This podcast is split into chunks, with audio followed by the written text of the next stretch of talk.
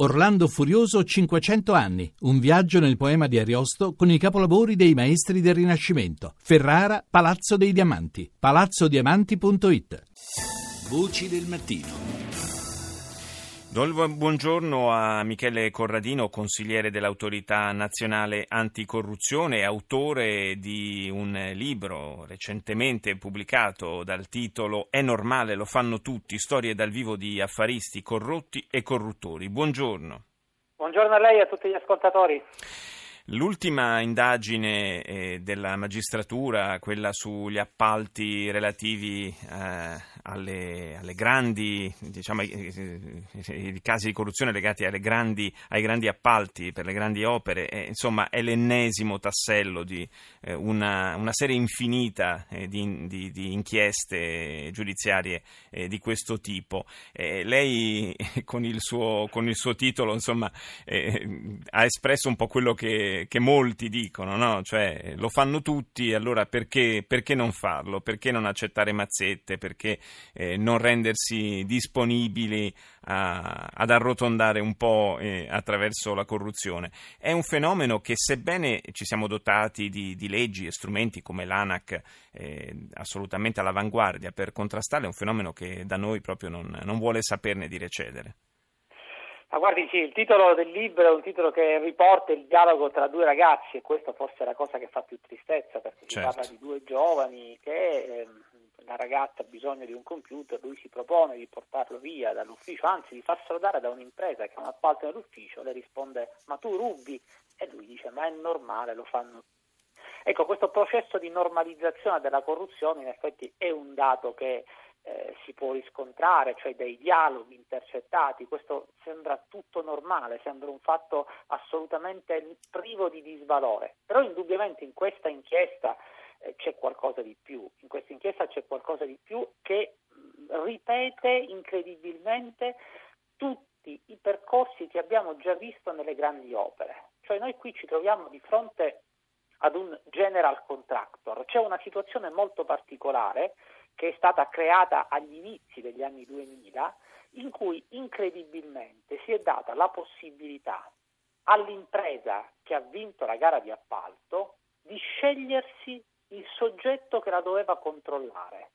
Quindi il soggetto che la deve controllare non è più la pubblica amministrazione, non è più la stazione appaltante, ma incredibilmente è un soggetto che si sceglie la stessa impresa. Cioè noi abbiamo il controllato che si sceglie il controllante. E questo oggettivamente, come anche ha rilevato in questi giorni il Presidente Cantone, l'ha detto più volte anche in passato, è un fatto criminogeno. Cioè pensare che il controllato possa scegliersi il soggetto e pagarlo, il soggetto che deve controllarlo, porta poi a questi esiti che abbiamo visto in questi giorni. Beh sì, insomma è, è davvero impensabile che questo possa essere un meccanismo efficace ed efficiente di controllo. Quindi c'è un problema proprio a livello normativo. Sì, c'è un problema a livello normativo. Il nuovo codice degli appalti che è entrato in vigore ad aprile ha ridotto la possibilità di ricorrere a questo general contractor. Noi avremmo sperato che avesse del tutto cancellato. Sì.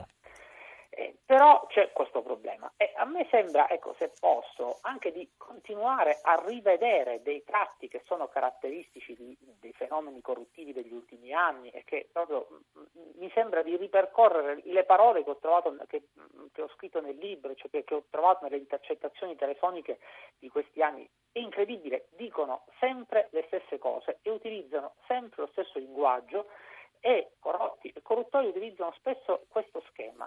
Noi ci troviamo di fronte, almeno secondo la prospettazione dell'accusa, poi ovviamente vedremo quale sarà l'esito del processo, cioè la presunzione di innocenza, poi noi ci troviamo di fronte a delle costanti. Anzitutto questa esecuzione cattiva dei lavori, questo cemento depotenziato. Sì. Ecco, io trovo che questa sia una cosa gravissima che va messa bene in rilievo.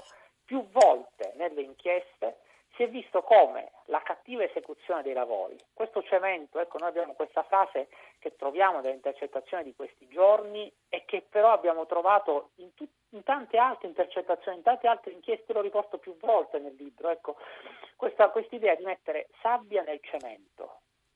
Mettere sabbia nel cemento significa depotenziare il cemento, significa depotenziare l'opera pubblica, creare, come bene ha detto il procuratore Iero nel, nel, nel, nel suo requisitorio, ecco, creare pericolo ovviamente per la sicurezza e per l'incolumità pubblica e lucrare in questo modo eh, una, una, somma di denaro che poi serve per pagare le tangenti, che poi serve.